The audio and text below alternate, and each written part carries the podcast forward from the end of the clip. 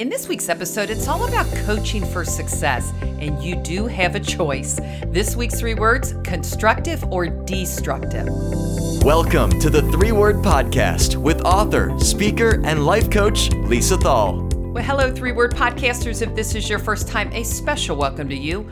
I'm your host, Lisa Thal, and I share my thoughts on three word topics, not only to help and engage and inspire you, but those you lead as well. And perhaps a three word topic you could use in your next sales meeting.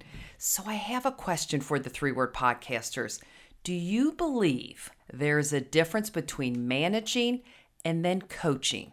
Because I believe, and I think some of you will agree, is that we manage processes, don't we? We manage timelines, we manage our email inboxes, we manage our phone messages.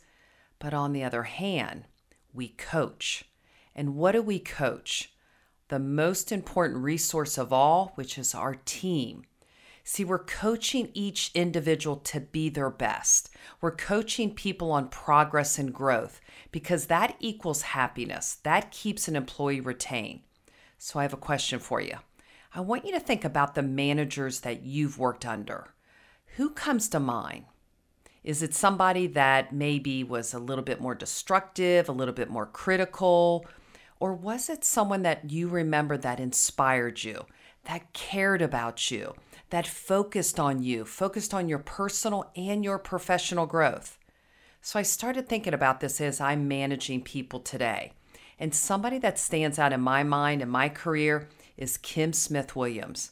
She was one of the best managers and she coached me. That's why she was more than a manager. She influenced my success. And you know why? Because she cared about me.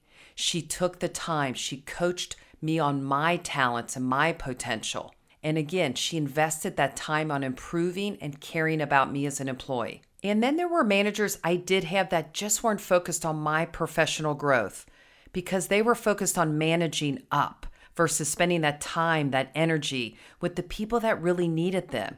And one manager, yeah, they were a little bit more destructive. And another one that I had was more constructive. And that's what we're going to talk about. And they constructed with coaching. They built me up. They taught me progress. They showed me the ins and outs of the industry.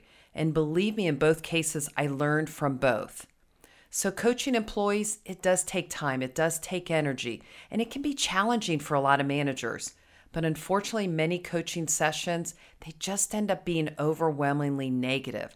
Nobody goes, Oh my God, I can't wait for my one on one coaching session. But if you approach it right, you'll have your employees looking forward to it because they see you as a resource versus a destructive, negative, standing in my way of business. And we don't want that because coaching it's essential skill. If you want to be different from any other manager, become a great coach. Coach to your employees' talent because believe me, even the well intended managers can at times cross the line. They don't mean it, they're just overwhelmed with different activities. And then they start down this destructive path. And then they make the employee feel really discouraged or even defensive. But the key is to learn how to challenge that employee constructively again, one that inspires, one that motivates, one that drives them to succeed, especially have a vested interest in their own professional growth. So I started thinking about this and I was thinking about five tips I could share with you on how you can coach more constructively. And here's number one, and it always starts with this the right mindset. See, one of the most fundamental principles you can do as a coach is just to be focusing on improvement. Don't go into your coaching session thinking, like, oh, I'm going to highlight all these shortcomings of that employee. And sometimes the employees feel that way. It's like, man, are all they focused on is what I'm doing wrong? No, not of course. We want to focus on strengths. We want to focus on collaboration. We want to focus on building them up because to be a constructive coach, we must focus on growth versus correction. And see, a growth mindset that does allow you to provide constructive, impactful feedback while also establishing trust and respect. All right, here's the second tip we've got to listen and we've got to ask more open ended questions because coaching isn't a one way street. We're in it together. Remember, we're on the same team. So listen actively. Allow your employees to share their thoughts, share their feedback, and take the time to ask open ended questions because it invites a conversation, doesn't it?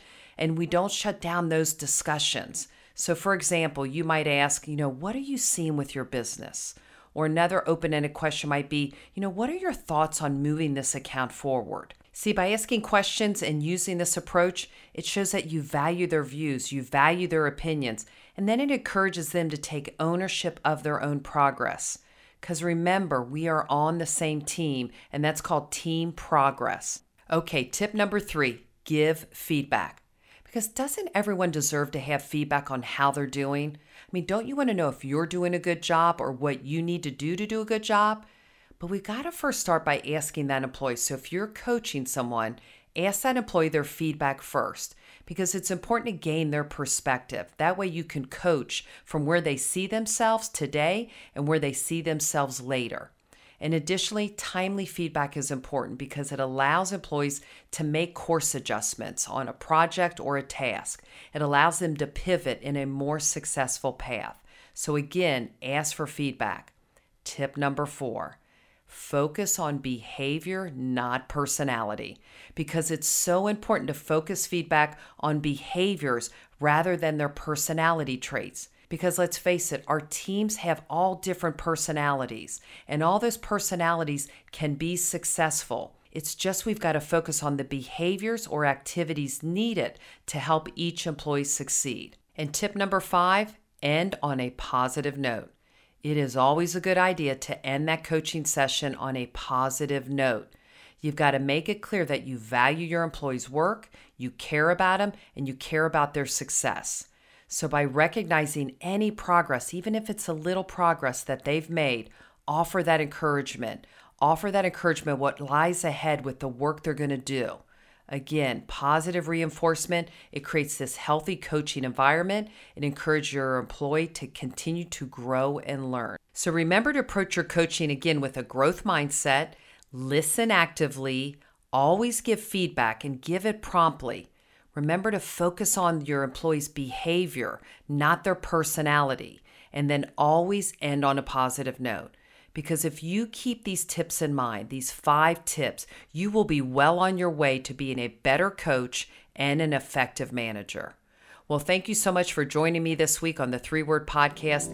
If you think someone can benefit from this episode, I invite you to share it, rate it, or subscribe for free wherever you get your favorite podcast.